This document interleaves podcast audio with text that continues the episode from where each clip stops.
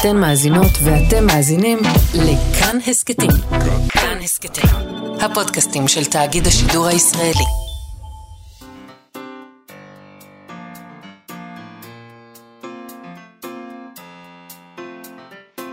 מה שכרוך עם יובל אביבי ומה יעשה לה. שלום, צהריים טובים, אנחנו מה שכרוך, מגזין הספרות היומי בכאן תרבות. יובל אביבי ומאיה סלע ב-104.9 ו-105.3 FM. אפשר למצוא אותנו גם ביישומון ובאתר של כאן, וכמובן ביישומוני ההסכתים. איתנו באולפן המפיקה שלנו, תמר בנימין, ועל הביצוע הטכני, יבגני לייזרוביץ', שלום לכם, ושלום לך, יובל. שלום מאיה. אה, אנחנו מדברים פה לא מעט על רבי מכר. כן, נכון. אה, אה, על אה, מעוטי מכר, בדרך כלל אנחנו מדברים. לא, הכל יחסי, כמו שאומרים אצלנו, אה, הכל תלוי בקבוצת הביקורת, נכון? אז בימינו, ספר נגיד שמוכר 100 עותקים בשבוע, הוא נחשב אצלך מסחרית, נהדרת, לתואר רב-מכר, הוא זוכה לא פעם לתואר רב-מכר. נכון. מגוחך. אה, זה מגוחך, אבל אני מצטערת. זה מגוחך, אבל זה יותר, הוא רב-מכר באופן יחסי לכאלה שמכרו 20 עותקים בשבוע. בסדר. קשה להתווכח עם הנתונים לא הקשיחים. קשה לי להתווכח עם זה, אבל אני לא אתווכח עכשיו, אני אני אחכה עם זה קצת. רק התחלנו. את אומרת במקום... באתי במקום- מובסת היום. את אומרת במקום שכולם מטר ועשרה, אתה לא יכול לקרוא ענק למישהו מטר שלושים. נכון, יפה. זה מה שאני אומרת, זה יובל. טיעון לא רע, זה טיעון לא רע, אבל הבעיה היא שיש מישהו שני מטר עשרים פה. יש מישהו שהוא יש שני מטר... מישהי אחת, מישהי אחת שהיא שני מטר עשרים. נכון. אם אנחנו בעולם שבו רשימות רבי המכר כבר לא אומרות כלום יותר מאשר מהדבר הזה, איך אנחנו אמורים לכנות ספר שמוכר רבע מיליון עותקים פה בישראל אצלנו? יותר אפילו מרבע מיליון. יותר עותקים. מרבע מיליון עותקים. בהוצאת נכון. מודן מדווחים לנו שהספר מלכת היופי של ירושלים, של שרית ישי לוי, חצה את רף 250 אלף עותקים. הישג חסר תקדים בסוג, בשוק הספרות הישראלי. מה זה חסר תקדים? זה היה חסר תקדים לפני 200 אלף עותקים, אבל עכשיו זה כבר בכלל. אה, אנחנו נשוחח איתה היום. אנחנו נשוחח איתה על זה, איך עושים את זה? איך, שתגלה לנו את הסוד. כן, מה כותבים- הסוד שלה? איך נכון. כותבים רב-מכר של 250 אלף עותקים בשוק שקונה 30 עותקים? צריך לומר, זה ספר שיצא ב-2013, הוא נכון. להימכר. ממשיך אה, להימכר. זה באמת תופעה מולית אה, מאוד מעניינת. אין uh, הרבה ספרים שיצאו ב-2013, ועדיין בכלל אפשר למצוא אותם על המדפים. נכון. זה ספר שהוא סטדי בסט סלר, זה לא ייאמן. אז אנחנו נדבר איתה על זה, נדבר איתה גם על התוכניות של העתיד. מעניין אותי לדעת אם זה מפחיד בעצם. זה מפחיד. היא כתבה כבר עוד ספר אחרי, נכון, והייתה והיא סדרה. כותבת עכשיו, ו- וכולי מהמם. וכולי, אבל זה בטח מפחיד, איך משחזרים הצלחה שכזאת. כן. אה, אנחנו נדבר גם עם צור שזף שלנו בפינתו דרך הספר, על, אה, הוא מדבר איתנו בפינה הזאת על ספרי מסעות, וזה מה שהוא יעשה גם היום. הוא יביא לנו עוד ספר מסע, אבל לפני כל אלה, את זוכרת שלפני אה, כמה וכמה תוכניות כבר, דיברנו כאן על סטטוס ספרותי של ספריית בית האריאלה. אה, הם סיפרו שם על קוראת שהחזירה את הספר פו הדוב, 11 שנים אחר אה, שהיא שאלה אותו. כן. והיא היה לה את ה... לפי הסטטוס, היה לה עוד את החוצפה להתווכח איתם על הקנס. כי היא לא רצתה לשלם את הקנס, מה, בסדר, 11 שנים. לא, גם, אתה יודע מה, יובל, אני אומרת לך, אחרי, נגיד אם אתה מאחר בחצי שנה, יש לך קנס. אחרי 11 שנה, כשאתה מגיע, כן. אני חושבת שהקנס צריך להתבטא אולי מעצמו. כי או. זה, על עזות המצח הזאת, אתה... זה באיזשהו... פרס. זה לא פרס, אבל זה מין אמ, יותר, אמ, תדהמה יותר גדולה מקנס. מה זה קנס? אני חושב שאחרי כל. כך הרבה שנים צריך אולי להגיד תודה אה, שבאת. גיליוטינה בכיכר או משהו. לא, לא. להפך, צריך אוקיי. פחות, כי כי- כי היא החזירה. כי היא באה. כבר לא הייתה צריכה לחזור, אף אחד לא היה עושה לה כלום. נכון. תשמעי, בדיוק זה העניין. האם כן או לא קנסות? קנסות איחור, זאת אומרת. ובספריות הציבוריות של ניו יורק החליטו לבטל את כל קנסות האיחור, ובעקבות זאת אוצרות זורמים אה, בחזרה אל, ה, אל הסניפים השונים. אה, המון המון ספרים חוזרים אליהם. נכון. באוקטובר שעבר, רשת הספריות הציבוריות של ניו יורק הכריזה על ביטול קנסות האיחור. במטרה הזאת בדיוק, לגרום לאנשים להחזיר ספרים שנעלמו מ-200 הסניפים שלה, ואכן אה, המטרה הושגה. גל אדיר של החזרות שטף את הסניפים עם עשרות אלפי ספרים אבודים שהוחזרו בינתיים, חלקם אחרי שנים רבות מאוד. קוראת אחת החזירה ספרים עם פתק, היא צירפה פתק לספרים, והיה כתוב שם, מצורפים ספרים ששאלתי ושמרתי בביתי מזה 50 שנה. אני בת 75, והספרים האלה עזרו לי לאורך ההורות וקריירת ההוראה שלי. אני מצטערת שהשארתי אותם אצלי לתקופה כה ארוכה. הם הפכו למשפחה שלי. איך אתה יכול לקחת קנס מאישה כזאת? לא קנס, אבל אתה יודע מה, אם, אה, אם אני הייתי משאירה אני נותנת לה את הספרים, אומרת כן. לה, תשמעי, אם הם הפכו לך משפחה." למשפחה, אז מה, בשבילנו זה סתם ספרים, אבל אם זה משפחה, אגב, תורישי אם- לנו את זה בבוא יומך. אם הספרים האלה כל כך חשובים לך, והם הפכו לכל כך יקרים, אולי תקני אולי אותם. תקני אותם ולא תגנבי אותם, אבל זה כבר באמת זה too late, זה זה too- קצת מאוחר מדי מאוחר בשביל זה. מדי, כן. לא, תראי, ב-20 שנה הראשונות היא לא ידעה שהם המשפחה שלה. רק אחרי, רק ב-30 שנה לא, אחרי הם זה. רבו וזה, ואז היא גילתה שהם קשורים. לוקח זמן לבסס. מערכת יחסים, נכון, בדיוק. נכון.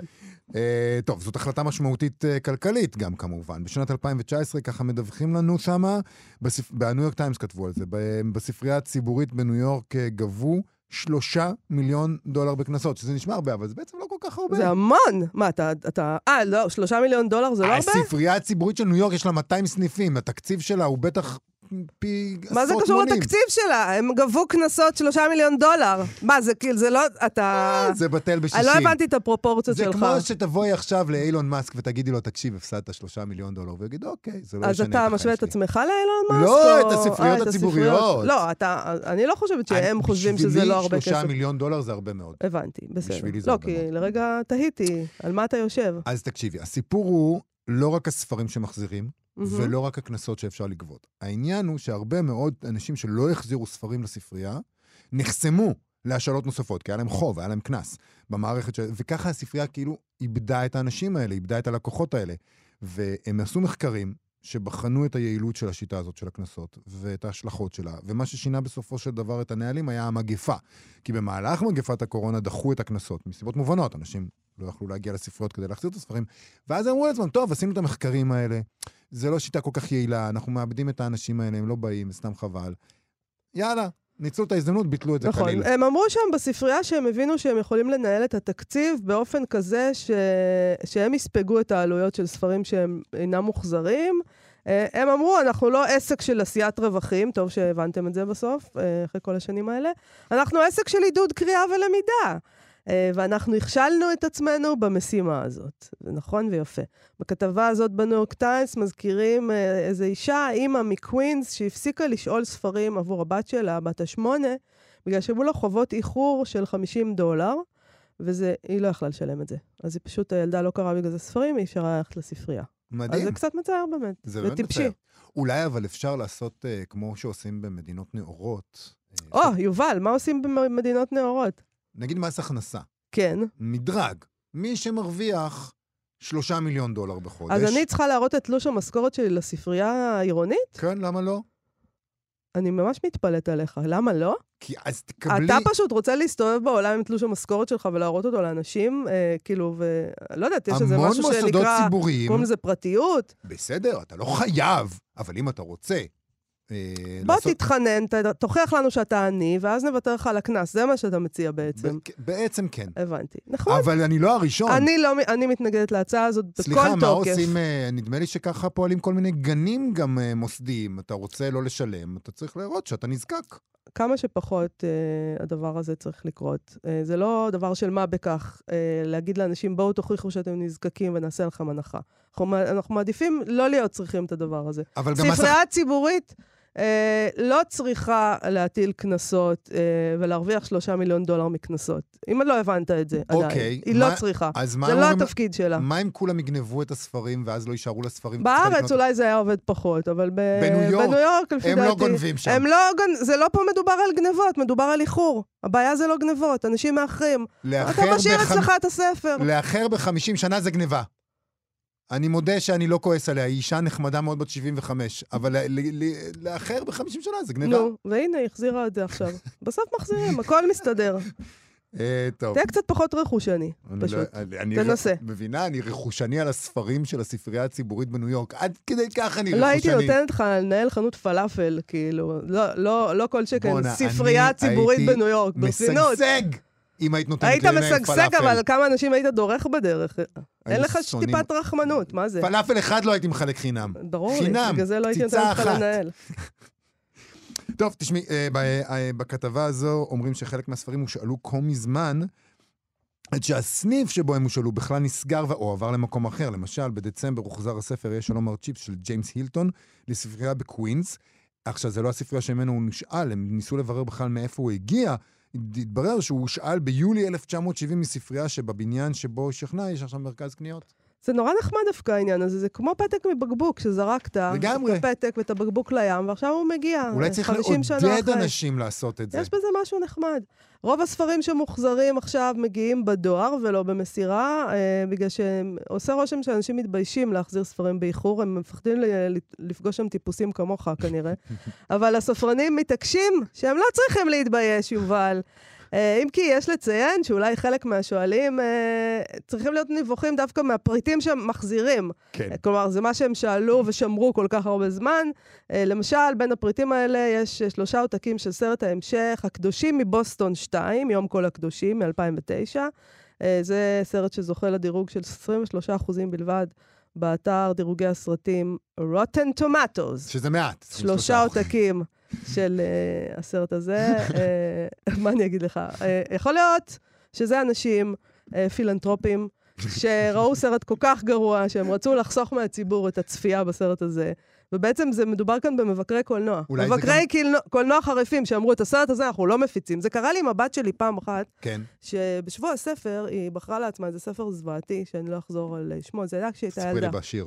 אני אספר לך בשיר כדי שחלילה לא יתגלגל לידיים של הילדים שלך הזוועה הזאת. אוקיי. והיו לה סיוטים מהספר הזה, באמת. אה, וואו, זה נשמע חמור. ואז אמרתי לה, תשמעי, אה, אני חושבת שהייתה בת שמונה, תשע.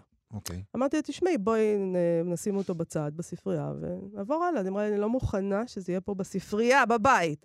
אמרתי לה, אוקיי, אז ניתן אותו למישהו. אז היא אמרה לי, אי אפשר לתת כזה דבר, צריך לזרוק אותו לפח. וזו פעם ראשונה שאני הסכמתי, זרקת אותו לפח? שנזרוק אותו ביחד לפח, כדי שהיא תיפטר מהסיוט הזה. עד כדי כך. וכשנצא מפה, אני אספר לך איזה ספר. יכולתם, אה, יכולתם לעשות אה, שריפת כסית. עושים את זה עכשיו לספרים אסור לשרוף כאלה. ספרים, לא, אבל בחייך. עושים את זה, זה כבר נעשה די די, אה, מקובל. לא, זה... כן, וודו כזה. כן, יכול להיות שלא כן, סופר השד. היה מגיע. אה, טוב, תשמעי, לגבי הסרט הזה, אה, אני מופתע, אולי כל האנשים שגנבו את הספרים, סליחה, שאלו אותם ל-50 שנה, גם כן הייתה ביקורת ספר. זה גם יכול להיות. אגב, ש... אבל השאלה אם זו ביקורת חיובית או שלילית. זה נכון. יכול- יכול גם להיות ש... לגבי הסרט הזה, זו נכון, שאלה. נכון. תשמעי, אני לא ראיתי את הקדושים מבוסטון 2, אבל אני יכול להגיד לך שראיתי את הקדושים מבוסטון הראשון. ו? היית אני- מחזיר לספרייה או משאיר אצלך? אה, אה, לא, הייתי מחזיר לספר... אה, תשמעי, אני... טוב, לא נספר איך אני צופה בסרטים, כי זה באמת ממוטט את כל הטיעון שלי לגבי גנבות, אבל, אה, אבל הקדושים מבוסטון זה אחלה סרט. אני לא יודע לגבי סרט ההמשך, אבל הקדושים מבוסטון הראשון היה אחלה סרט. אוקיי. רוצה אני מבטיחה שזה... לך שאני לא אלך לראות את אותו. אמרת שלושה עותקים, מהמם. זה שלוש, זה, זה שלושה סניפים שונים של הספרייה. זאת אומרת, זה קרה, לא החזירו את העותק הזה, שלושה אנשים שונים בשלושה סניפים של הספרייה. אז כנראה הם אהבו את הסרט הזה מאוד. כנראה. אני מציע לכל הספריות לאמץ את הנוהל הזה. די. את הנוהל של ביטול הקנסות? ביטול הקנסות, אני לא יודע אם זה יעבוד טוב בישראל, אבל שווה לנסות. ביטול הקנסות, אה, אני גם חושבת. די, די. חלאס. אנחנו נחזיר. אנחנו נחזיר. גם, כאילו, אני קוראת כאילו, לאט, אה, זה וגם מה יש לי לעשות עם. הספרים האלה בבית? נו, כן, באמת. מה? אני... אני... חוץ מזה... אני- קנסות, זה- יש בזה משהו מיושן. זה נורא. כמו גם- כרטיסיות כאלה. גם על. מהירות. גם על מהירות. מספיק עם זה. גם על מהירות. אנחנו ניסע בסדר, אל תדאגו, יהיה בסדר. 100 קמ"ש, גג. נכון.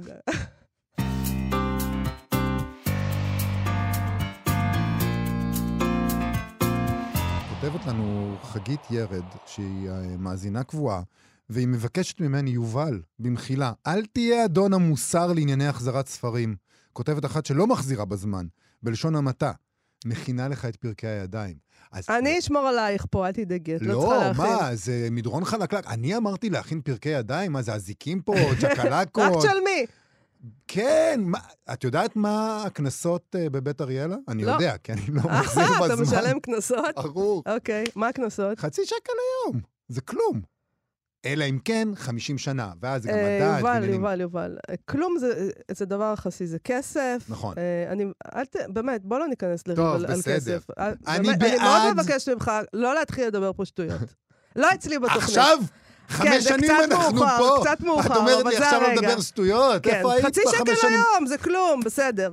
טוב, אה, אנחנו עוברים לנושא הבא. באתר התאחדות המו"לים מפורטים הספרים שזכו באותות השונים שההתאחדות מחלקת. יש ספרי זהב למכירות של 20 אלף עותקים ומעלה, ספרי פלטינה למכירות של 40 אלף עותקים ומעלה, ספרי יהלום למכירות של 100 אלף עותקים ומעלה, שזה באמת מעטים מגיעים לזה, אני חושבת.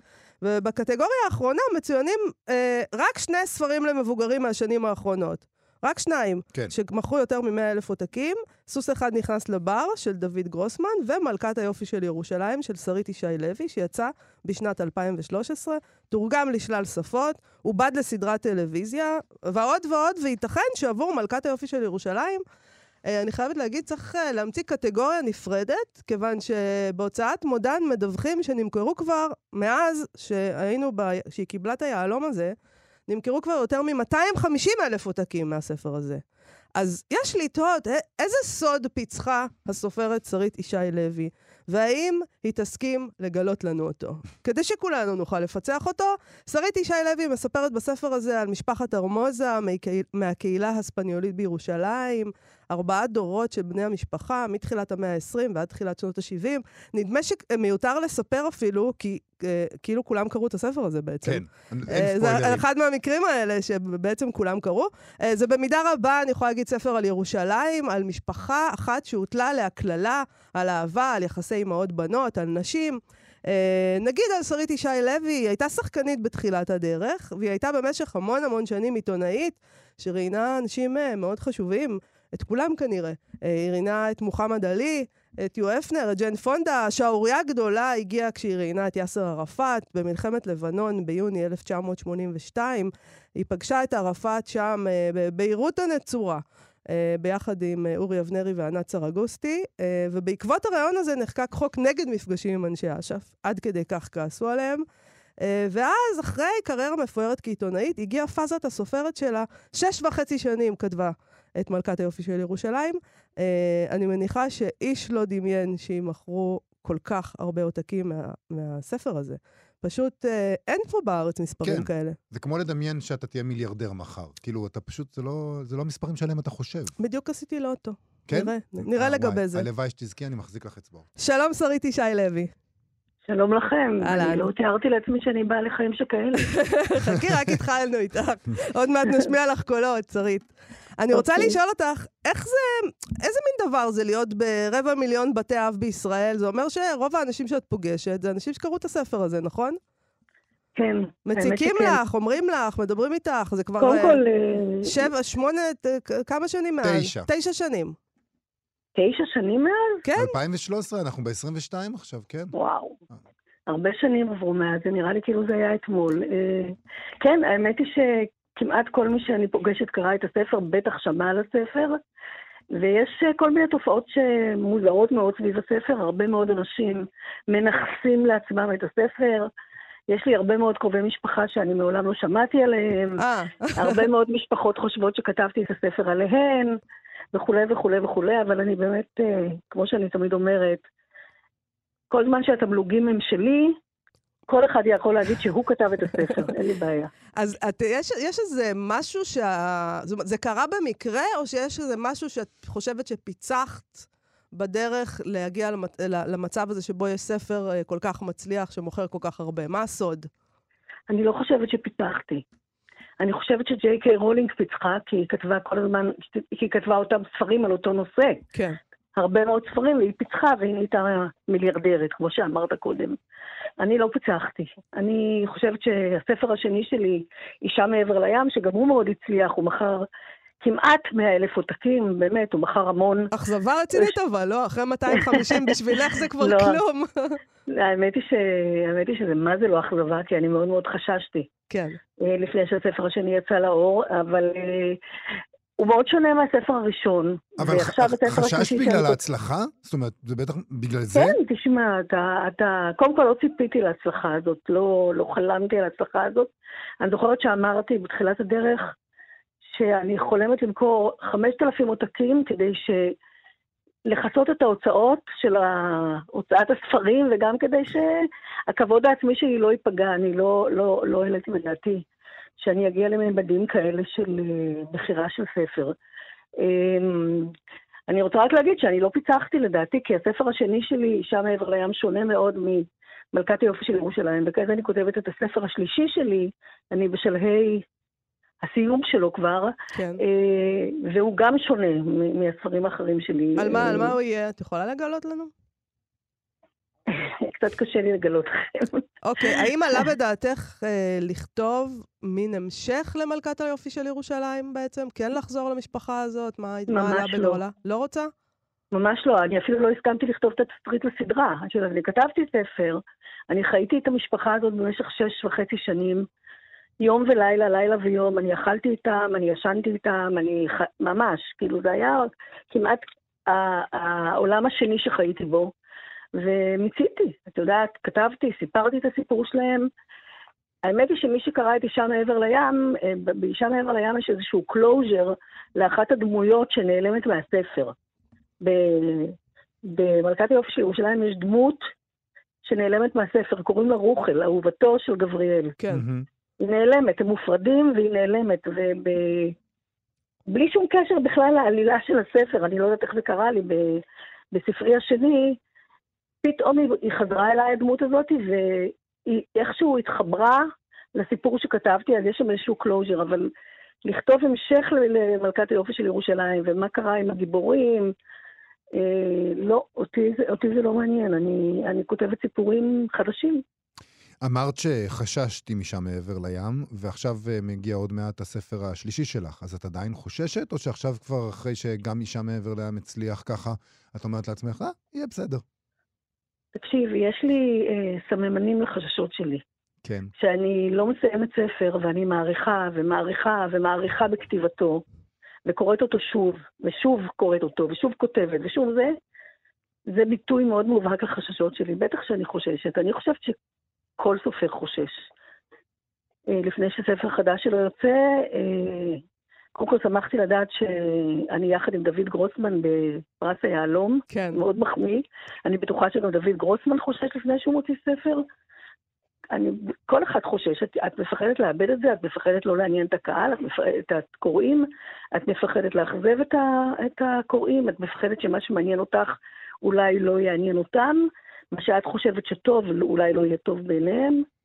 אה, כן, אני מאוד חוששת, אני מתה מפחד, עזוב חוששת, בוא נשתמש במילים יותר. דרמטיות. מתה מפחד. טוב, אני מקווה שהחששות יתבדו גם במקרה הזה. אני רוצה תודה. רגע לחזור איתך ל-2013. אמרת, אוקיי. את מוציאה את הספר, את אומרת, טוב, אולי נמכור 5,000 עותקים, נכסה את ההוצאות וכולי וכולי. מה קורה ב-2013? מתי את מבינה שמשהו אחר ממה שחשבת קורה פה?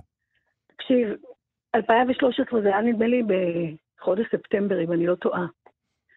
אה, היה החודש הכי, הכי היסטרי שחוויתי, אני חושבת, בשנים האחרונות. אה, אני לא נושמת, אני, אני יודעת ש... אני הולכת בחנויות הספרים קודם כל, ואני רואה כל כך הרבה כותרים מדהימים של סופרים כל כך ידועים ואהובים. אני מדברת על הישראלים. כן. ואני שואלת את עצמי, למה שמישהו יקנה את הספר שלי? למה שבין כל הכותרים הנפלאים האלה, שיוצאים עכשיו, או שיצאו קודם, מישהו יקנה את הספר שלי? למה? מי בכלל מכיר אותי כסופרת? אף אחד לא מכיר אותי כסופרת. לא כולם גם מכירים אותי כעיתונאית. ואני בטוחה שאני לא... אני בטוחה שזה לא יימכר, אין לי ספק בכלל. וגם השוק, ה- השוק פה הוא כזה, זה, זה, את יודעת, זה אפילו לא אישי נגדך. הספרים היום, אנחנו כל הזמן מקוננים בתוכנית הזאת על זה שאנשים כבר לא קוראים ולא קונים ספרים וכל הדבר הזה. זאת אומרת, את, מה שאת, מה שקרה לך זה ממש אנומליה. אני אבל לא האשמתי את השוק. ברור, את אני עצמך, לא- אני אנחנו לא מאשימים את תליתי- אני עצמנו לא תליתי קודם. את ה... כן, בדיוק, אני כן, לא תליתי זה את. הכישלון של ה... את האפשרות של הכישלון בשוק, אלא בי, אני לא הייתי מודעת לשוק, אני קונה ספרים, אוקיי. אני קוראת ספרים, אני תולעת ספרים. אז לא הייתי מודעת, וגם הבת שלי תולעת ספרים, אני, אני לא הייתי מודעת לזה שיש אנשים שלא קוראים, ואני רק רוצה להגיד לך שאתם מקוננים על כך שאנשים לא קוראים ספרים. אני מרצה בכל רחבי הארץ, עזבי את העולם, גם בעולם, אבל בואי נדבר על הארץ. ההרצאות שלי מפוצצות באנשים שקוראים ספרים. וזה המון סוגים של אנשים. זה ממבוגרים, וזה צעירים, וזה מכל עדות ישראל, וזה פשוט מדהים. אז אני, את אני אומרת שאנחנו סתם אה, בכיינים? בכיינים. בכיינים, זה מה אני, שאנחנו. אני לא חושבת שאתם בכיינים, אני חושבת שכשספר הוא... או שאולי בסדר, אה, האמת הזאת שלא כותבים מספיק ספרים טובים פה, ושאנשים שאנשים רוצים לקרוא, אני, אני וזאת אפילו לא איזה רוצה, אמת. להגיד ש... לא רוצה להגיד דבר כזה, כי כותבים כן ספרים טובים. אני, יש לי יד המיטה עכשיו כמה ספרים מצוינים של סופרים ישראלים שיצאו לאחרונה, וקראתי את כולם, ואני רוצה להגיד לך שזה לא שלא, אה, זה לא ש, שלא כותבים מספיק ספרים טובים, זה את צריכה שיהיה משהו שייכנס לנשמה של הקורא. משהו שהקורא יוכל להזדהות איתו. כשאני כתבתי את מלכת היופי של ירושלים, למשל, כן. אני ממש, ממש כתבתי אותו, אה, ראיתי, ראיתי במו עיניי את המקומות שאני כותבת עליהם. ראיתי, את יודעת, הספר הוא היסטורי, הוא מתרחש, אה, מתחיל ב, בסוף המאה ה-19, לאורך, אה, סליחה, בתחילת המאה ה-19, עד אמצע שנות ה-70 של המאה ה-20. כן. יש בו, ואני מתארת תקופות שונות בירושלים. אז כשלמשל, כשתיארתי את תקופת הטורקים, או את תקופת המנדט, או את המחתרות, או את תקופת המצור בירושלים, אני ממש ראיתי במו עיניי איך נראו המקומות האלה בזמן, ש... בזמן שהם... שהם... שאני לא חייתי בו בכלל. כן. ורציתי שגם הקוראים שלי יראו את מה שאני רואה. רציתי שהם יריחו את ריח הפירות הרקובים בשוק מחנה יהודה. רציתי שהם יראו את החיילים הבריטים פוסעים במין ראוותנות וגאוותנות כזאת בשוק. רציתי שהם יראו את הטורקים על הסוסים שלהם, מכים, ימין ושמאל. ממש ממש, היה לי נורא חשוב שהם יראו איך נראתה ירושלים במצור. עיר עשנה וחרבה עם, עם שקי חול בכל מקום. זה הכל פרי דמיוני, אני לא חייתי אז.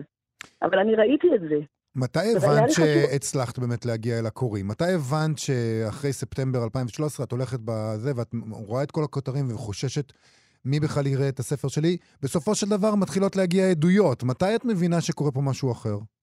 עשרה ימים אחרי שהספר יצא לאור, הוא הגיע לרשימת רבי המכר של הארץ. כן. ואז אני מבינה.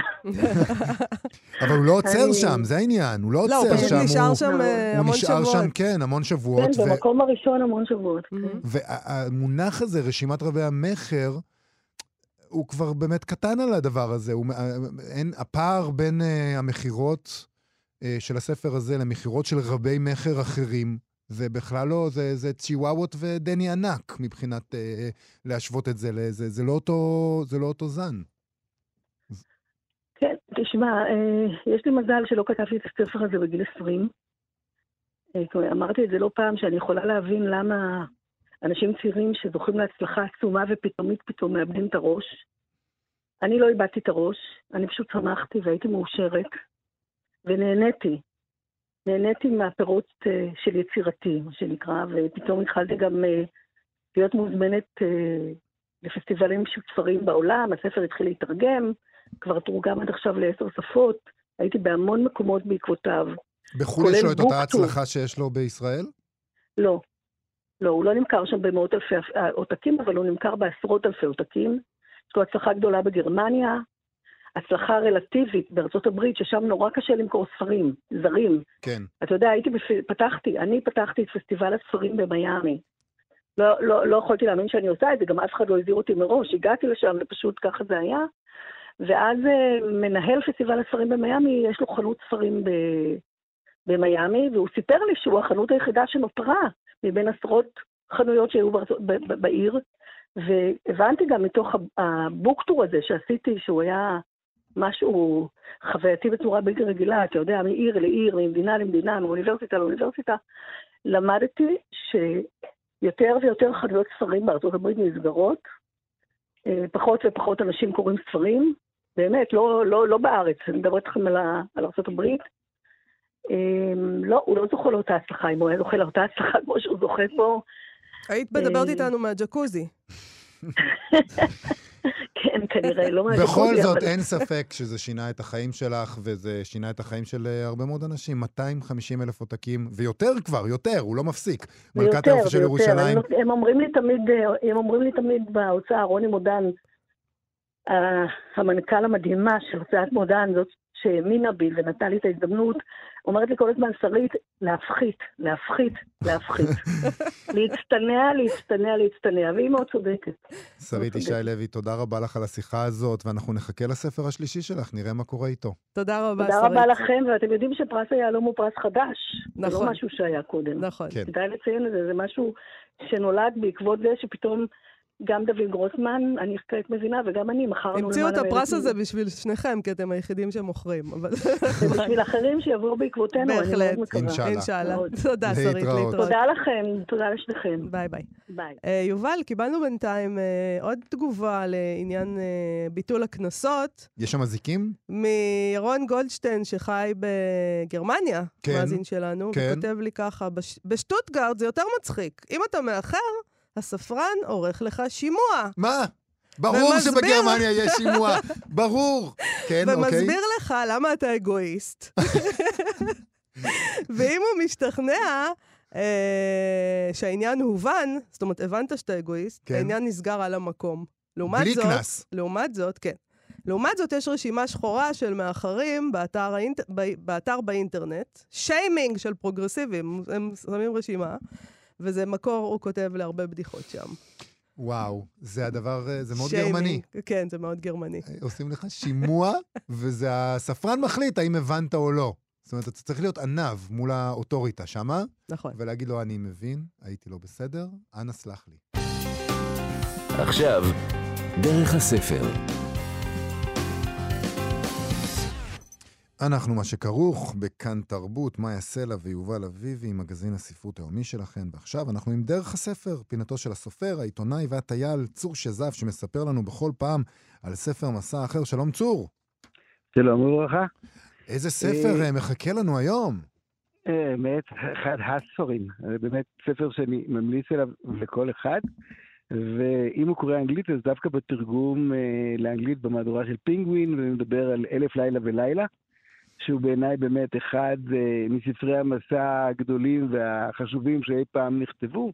והוא גם נותן לנו, מצייר לנו תקופה שהספר הזה באמת נותן לנו, הוא שופך עליה אור, וזה על האימפריה של בגדד, או של האימפריה הבאסית, אה, במאות, אה, אני מניח בין השמינית לעשירית, אבל בעיקר במאה התשיעית, בימים של הרון אל-רשיד, שהוא באמת הדמות הבולטת ביותר.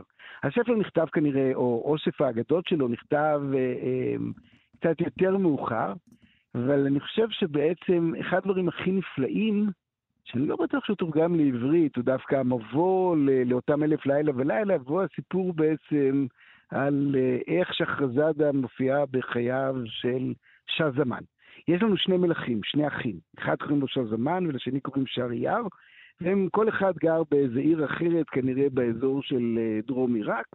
ויום אחד אה, אה, שרייר מחליט שהוא יוצא לצוד, יוצא לצוד, יוצא עם המחנה שלו, בסוף היום הוא כזה מרגיש לא כל כך משהו, ואז הוא חוזר הביתה. הוא חוזר הביתה, והארמון לא יודע שהוא חזר, ופתאום בתשע בבוקר מאיר אותו איזה צליל של גונג, משקיף מהחלון, והוא רואה שמצד אחד יוצאים כל הסריסים השחורים, או המשרתים השחורים, מצד שני יוצאת המלכה וכל אה, נערות הארמון, וכולם משתגלים עם כולם. Hmm. נהיית שם איזו אורגיה נפלאה, והוא מסתכל על זה ואומר, לא יכול להיות. מה שאני רואה זה, זה לא הדבר שיכול להיות. והוא אומר, אוקיי, אז אני אשאר עוד יום, אף אחד לא יודע שאני פה, אני נשאר עוד יום, ואז תשע בבוקר למחרת הגונג, וכמובן המלכה עם ה... אה, נקרא לזה המשרת, או העבד השחור הנפלא מכולם, ו... וכל הנערות עם האחרים, ואורגיה נפלאה ונהדרת, ו... אומר לעצמו, זה לא יאומן. אני חייב, זה, אולי אני חולם, אולי אני הוזה, נשאר עוד יום בארבן, ולמחרת תשע בבוקר עוד פעם הגונג, והוא כבר לא יכול לעצור את עצמו, ויוצא לחצר עם החרב שלו, והורג את כולם, מחץ דמים, מחסל את כולם, את כל העבדים, ואת כל נערות הארמון, ואת המלכה, ואת כולם, ואז הוא עולה על הסוס, ודוהר לאח שלו, ל- לשזמן שנמצא אה, בעיר האחרת, ומגיע לשם מדוכא לחלוטין. ושהזמן מסתכל על שר יער ואומר לו, מה לך, אחי הקטן, מה נפלו פניך? הוא אומר לו, עזוב, אני לא יכול אה, לדבר. ואז הוא אומר לו... זה ארוך מדי, עזוב. כן, לא... בוא'נה, אבל איזה פארטי פופר, בן אדם, כולם נהנים, ואתה בא והורג את כולם, זה פשוט... חכה, חכה, זה עוד לא הסוף. בוא נתקדם. יש הסיפור הזה נמשך מאוד מאוד יפה. בקיצור, הוא אומר לו, עזוב, בוא נראה זה בוא נצא למסע ציד. נצא למסע ציד, והוא לא מתעודד. ואז הוא אומר, ספר מה קורה, הוא אומר לו, תשמע, זה מה שקרה אצלי בארמון, ככה וככה, אצלך זה בטח לא יכול לקרות. ואז הוא אומר לו, בטח זה לא יכול לקרות. הוא אומר לו, זה לא יכול לקרות, נכון? לא, לא, לא, זה לא יכול לקרות. בוא נחזור בחזרה ונראה אם זה קורה אצלי גם. ואז הם חוזרים בשקט בחזרה לארמון, תשע בבוקר, הגונג, והמלכה, וכל הנערות, וכל ה... המשרתים והעבדים השחורים, והם מקפידים לכתוב על זה שזה השחורים כמובן, שוקלים את המלכה ואת כל האחרים, לפי, כמו שזה לא המצאה חדשה שלנו מהזמן האחרון, וכמובן שניהם לא יכולים לעמוד בדבר הזה ומתפרצים פנימה וטובחים את כל מי בהילולה הגדולה הזאת, ואז הם עולים על הסוסים שלהם ודוהרים אה, דרומה לכיוון שאט אל-ערב, לכיוון המפרץ הערבי, המפרץ הפרסי, והמומים לגמרי, הם קושרים את הסוסים שלהם לאיזה עץ דקל על גדות המים הגדולים, ופתאום מתחילה איזו רוח סערה איומה. והם נורא נבהלים ומטפסים לצמר את הדקל, ומתוך הסערה הגדולה הזאת עולה ג'יני ענק, והג'יני ענק נוסע על הגב שלו מין uh, קופסה ענקית, מתוך הקופסה הוא מוציא עוד קופסה ועוד קופסה ועוד קופסה ועוד קופסה, ומהתשיעית הוא מוציא איזה נערה מדהימה ביופייה, קשורה אליו באיזה שלשלת, והוא אומר, אני הולך לישון, נערתי, זה חטפתי אותך, כדי שאף אחד לא יוכל לגעת בך בחיים, אני הולך לישון, אני אתעורר ואנחנו נמשיך במסענו. איך שהוא נרדם, היא מסתכלת למעלה, רואה אותם, אומרת להם, רדו למטה. לא השתגעת, מה, ג'יני, וכל הדברים האלה. היא אומרת להם, רדו למטה או שאני מיד את ג'יני, יש לכם אפשרות. יורדים למטה, ואז היא אומרת להם, יש לו מפתח קשור לחגורה, שחררו אותי. אומרים לה, לא, בשום פנים, אומרים, שאני אגיד לא. הולכים בשקט בשקט, משחררים את, את, את הנערה, ואז היא אומרת, עכשיו תשכבו איתי. אז הם שוכבים איתה, והיא אומרת להם, עכשיו את הטבעות שלכם. ומקבלת מהם את הטבעות, ומורידה, מוציאה איזה שרשרת מהכיס, ויש שם 98 טבעות, ובטבעת ה-99 וה-100. ואז שר אייר מסתכל על שר זמן ואומר לו, תגיד, אנחנו בסך הכל בני אדם, מלכים מלכים, אבל בני אדם. אז אנשים שלנו עשו לנו את מה שעשו לנו. תראה את הג'יני הזה, אין לו, אין סוף לכוחותיו, תשע תיבות, ו... היא עבדה עליו הילדה הזאת. בקיצור, חוזרים הביתה, ואז שזמן אומר, אני לא מתחתן יותר. לא מתחתן יותר. אני, תביאו אליי פסולות, אני שוכב איתן, למחרת אני מוציא אותן להורג. וככה מתקדמים הימים, ובסוף לא נשארו פסולות שרוצות להתחתן עם שזמן. נשארת רק שחרזת. שחרזת ואחותה, שחרזת היא בתו של הווזיר, והיא אומרת לאבא שלה, אבא, אני אתחתן איתו. הוא אומר לה, לא משוש חיי, תתחתני איתו, תמותי למחרת. היא אומרת לו, אבא, תן לי. ואז הם נכנסים לחדר, והיא אומרת לשזמן, תקשיב, אני, אתה תשכב איתי, רק אם אתה אה, נשאר ער כל הלילה כשאני מספר את הסיפור. אם אתה נרדם, אני ממשיכה למחרת. ככה היא מתחילה לספר לו סיפורים. והסיפורים נמשכים אלף לילה ולילה. והוא לא מצליח, היא מספרת לו סיפורים כל הלילה, והוא נשאר מרותק, והוא נרדם עם אור השחר, והוא לא מוציא אותה להורג, ואז אחרי שלוש שנים הוא בעצם מחלים מהטירוף שלו, והוא מתחתן עם שחרזת, ואנחנו נשארים עם אלף לילה ולילה. זה המבוא.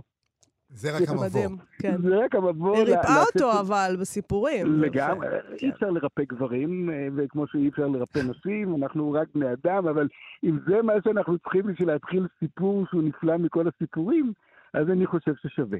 אני רוצה, עכשיו, אני רוצה לשאול אותך, כן. אבל אמ, זה מרחיב את הגבולות של מהו ספר מסע בעצם? זאת אומרת, האם זה, זה לא ספר מסע קלאסי, נכון? לא, זה לא ספר מסע קלאסי, אבל אני חושב שהוא, הוא, קודם כל זה ספר שיש בתוכו המון המון מידע אמיתי, וספרי מסע בעצם, אחד הדברים שאנחנו רוצים, אנחנו רוצים מהם את הדבר הזה, אנחנו רוצים מהם הרפתקה מפוארת, אנחנו רוצים ארצות משונות, ואנחנו רוצים ללמוד פרטים חדשים על העולם. עכשיו, בתוך המסעות האלה, אחד הדברים הכי חשובים להגיד, זה חוץ מהחיים של בגדד ומה קורה בבגדד באותה תקופה, יש גם את המסעות של סינבד. סינבד שיש האומרים שבכלל הוא היה אה, סוחר יהודי והוא מאומן מעיר שנקראת צור, אז אני בכלל מרגיש אליו אה, סוג של קרבה. ואותו סינבד הוא סוחר שמפליג ומגיע לסרי לנקה, ומגיע לסין, ומוצא כל מיני איים, ומצליח להביא, לעבור כל מיני פלאות, ובעצם יש תיאור די מקסים של נתיבות הימים, של מה שאנחנו מכנים דרך המשק הימית.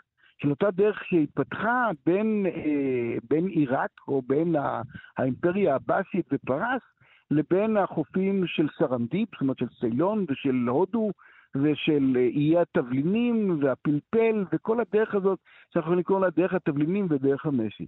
וזאת החשיבות העצומה של אלף לילה ולילה, אם אה, אה, מתנהגים בתור אה, אה, קפוצי ישבן ומתייחסים אליו אך ורק בתור אה, ספר של גילויים, ולא גם בתור ספר של תשוקות וכל מיני דברים אחרים, כי למשל יש כמה מהפרקים שצונזרו במהדורות כל מיני, mm. שבהם מסופר על בולעי החסיס.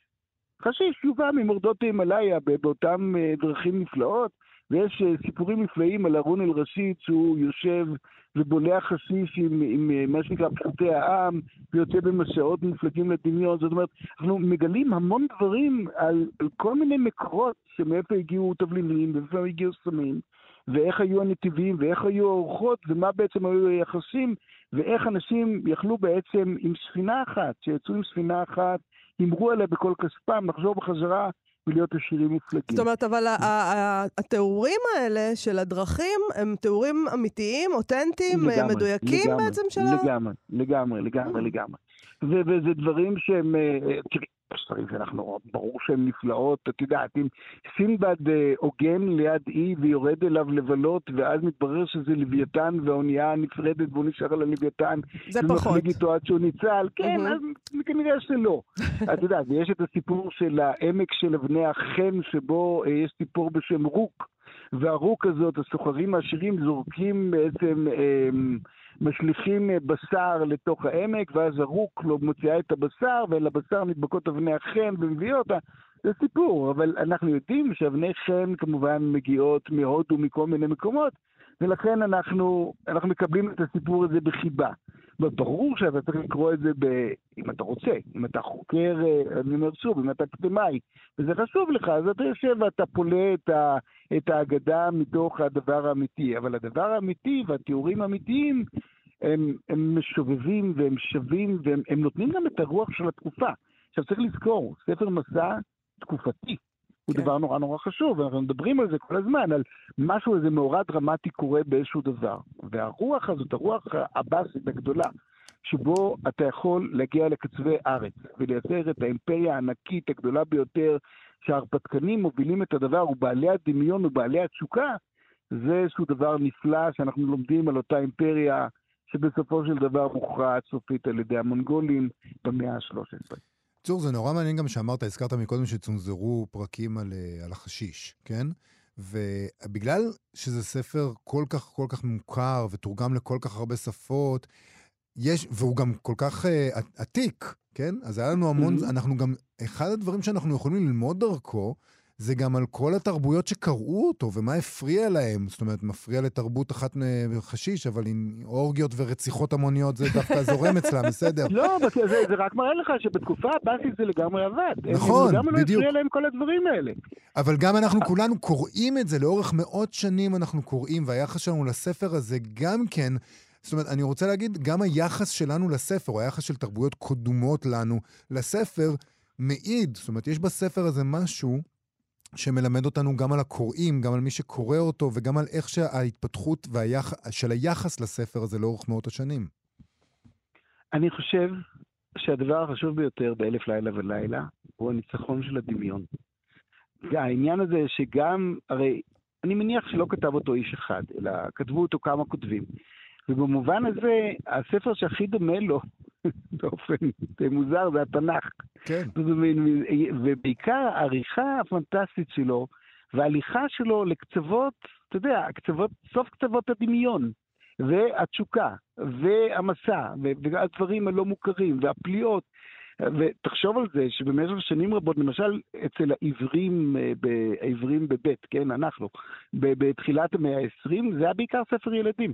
אף אחד לא התייחס אליו נכון, בתור ספר נכון. למבוגרים. נכון. ואני חושב, טיפש המבוגר שלא נכנס לספר הזה וקורא אותו מההתחלה ועד הסוף, ומזיל ריר וצוחק ומתייחם ונהנה ממנו בכל שנייה. צור שזף, אה, בהחלט עשית חשק, אה, לפחות מבוגר אחד, לעשות את בדיוק את זה. אה, אלף לילה ולילה, עכשיו נחזור אליו. אה, בתרגום לאנגלית אתה אומר. כן, כן, של ריצ'רד ברטון פשוט נפלא. נפלא פינגווין. לכו על זה. תודה, תודה רבה לך רבה. על השיחה הזאת. להתראות. להתראות. אה, טוב, אולי אנחנו צריכים באמת לעשות פעם גם אה, פינה עם, עם צור אה, על התנ"ך, פשוט. על מסעות שם. ספר מסע מדהים. נכון. Uh, בינתיים אנחנו צריכים לסיים. נכון. תודה רבה למפיקה שלנו תמר בנימין וליבגני לייזרוב... לייזרוביץ' שהיה לביצוע טכני. Uh, בואו לבקר בעמוד הפייסבוק שלנו ושל כאן תרבות, אנחנו נהיה פה שוב מחר. להתראות. להתראות.